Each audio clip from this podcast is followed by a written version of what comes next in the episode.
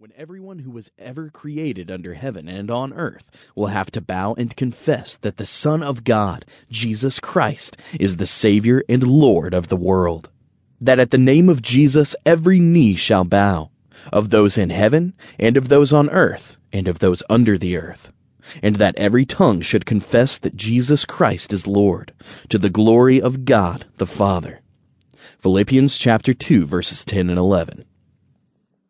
Daily, the dragon and his minions went about tempting man to lust after all the things his kingdoms could offer.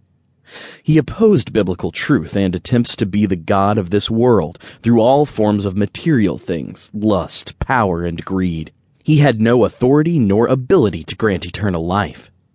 Now he is still a liar and the author of lies. He still messes with people's souls concerning his false promises to pursue what he calls power and wealth. This comes with a price that is full of stress, inward destruction, and ends with death. His reward is still as fleeting as the time we have on earth. He continues to slander God to the people and the people to God. His sole purpose is to harm people and create havoc in the natural, political, and social world. He is a destroyer and a tempter, presenting lies and convincing reasons for sinning. He has great influence over unrighteous political systems. His trademarks are tyranny, injustice, oppression, false promises, and greed. He is the prince of the power of the air, directing his army of minions to tempt, deceive, and corrupt. His goal is to get people to believe that his kingdom is the only one to trust in, and that God's kingdom does not exist. He does this by producing and magnifying human fears. He is the author of lies and the master of manipulation. He creates false philosophies of life and promotes false religions, bitter oppressions, and tyranny. He leads people into immorality and all manner of sin. He slanders and accuses God's people. He causes disease and mental disorders.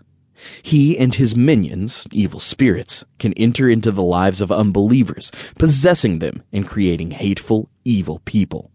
Antichrists. The dragon and his minions oppose spiritual growth and create warfare on the Christian life.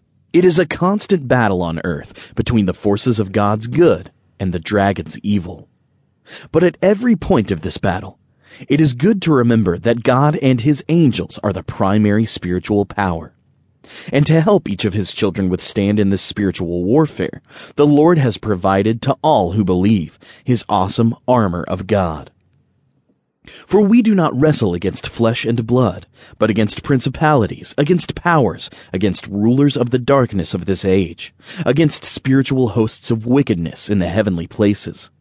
Therefore, take up the whole armor of God, that you may be able to withstand in the evil day, and having done all, to stand. Stand therefore, having girded your waist with truth, having put on the breastplate of righteousness, and having shod your feet with the preparation of the gospel of peace. Above all, taking the shield of faith, with which you will be able to quench all the fiery darts of the wicked one. And take the helmet of salvation, and the sword of the Spirit, which is the word of God, praying always with all prayer and supplication in the Spirit being watchful to this end, with all perseverance and all supplication for all the saints, and for me, that utterance may be given to me, that I may open my mouth boldly to make known the mystery of the gospel, for which I am ambassador in chains, that in it I may speak boldly as I ought to speak. Ephesians chapter 6 verses 12 through 20. The dragon and his minions fight at us unceasingly to ruin God's purposes, but his days are numbered. He was only given power to rule the world until the Lord returns to fulfill God's day of wrath. And then God will cast the dragon, his minions, his kingdom, his followers, and all his false leaders into the lake of fire and brimstone. These will make war with the Lamb, and the Lamb will overcome them. For he is Lord of lords and King of kings, and those who are with him are called, chosen, and faithful. Revelations chapter 17 verse 14. The beast was captured, and with him the false prophet, the second beast with two horns like a lamb, that spoke like a dragon, who worked signs in his presence by which he deceived those who received the mark of the beast.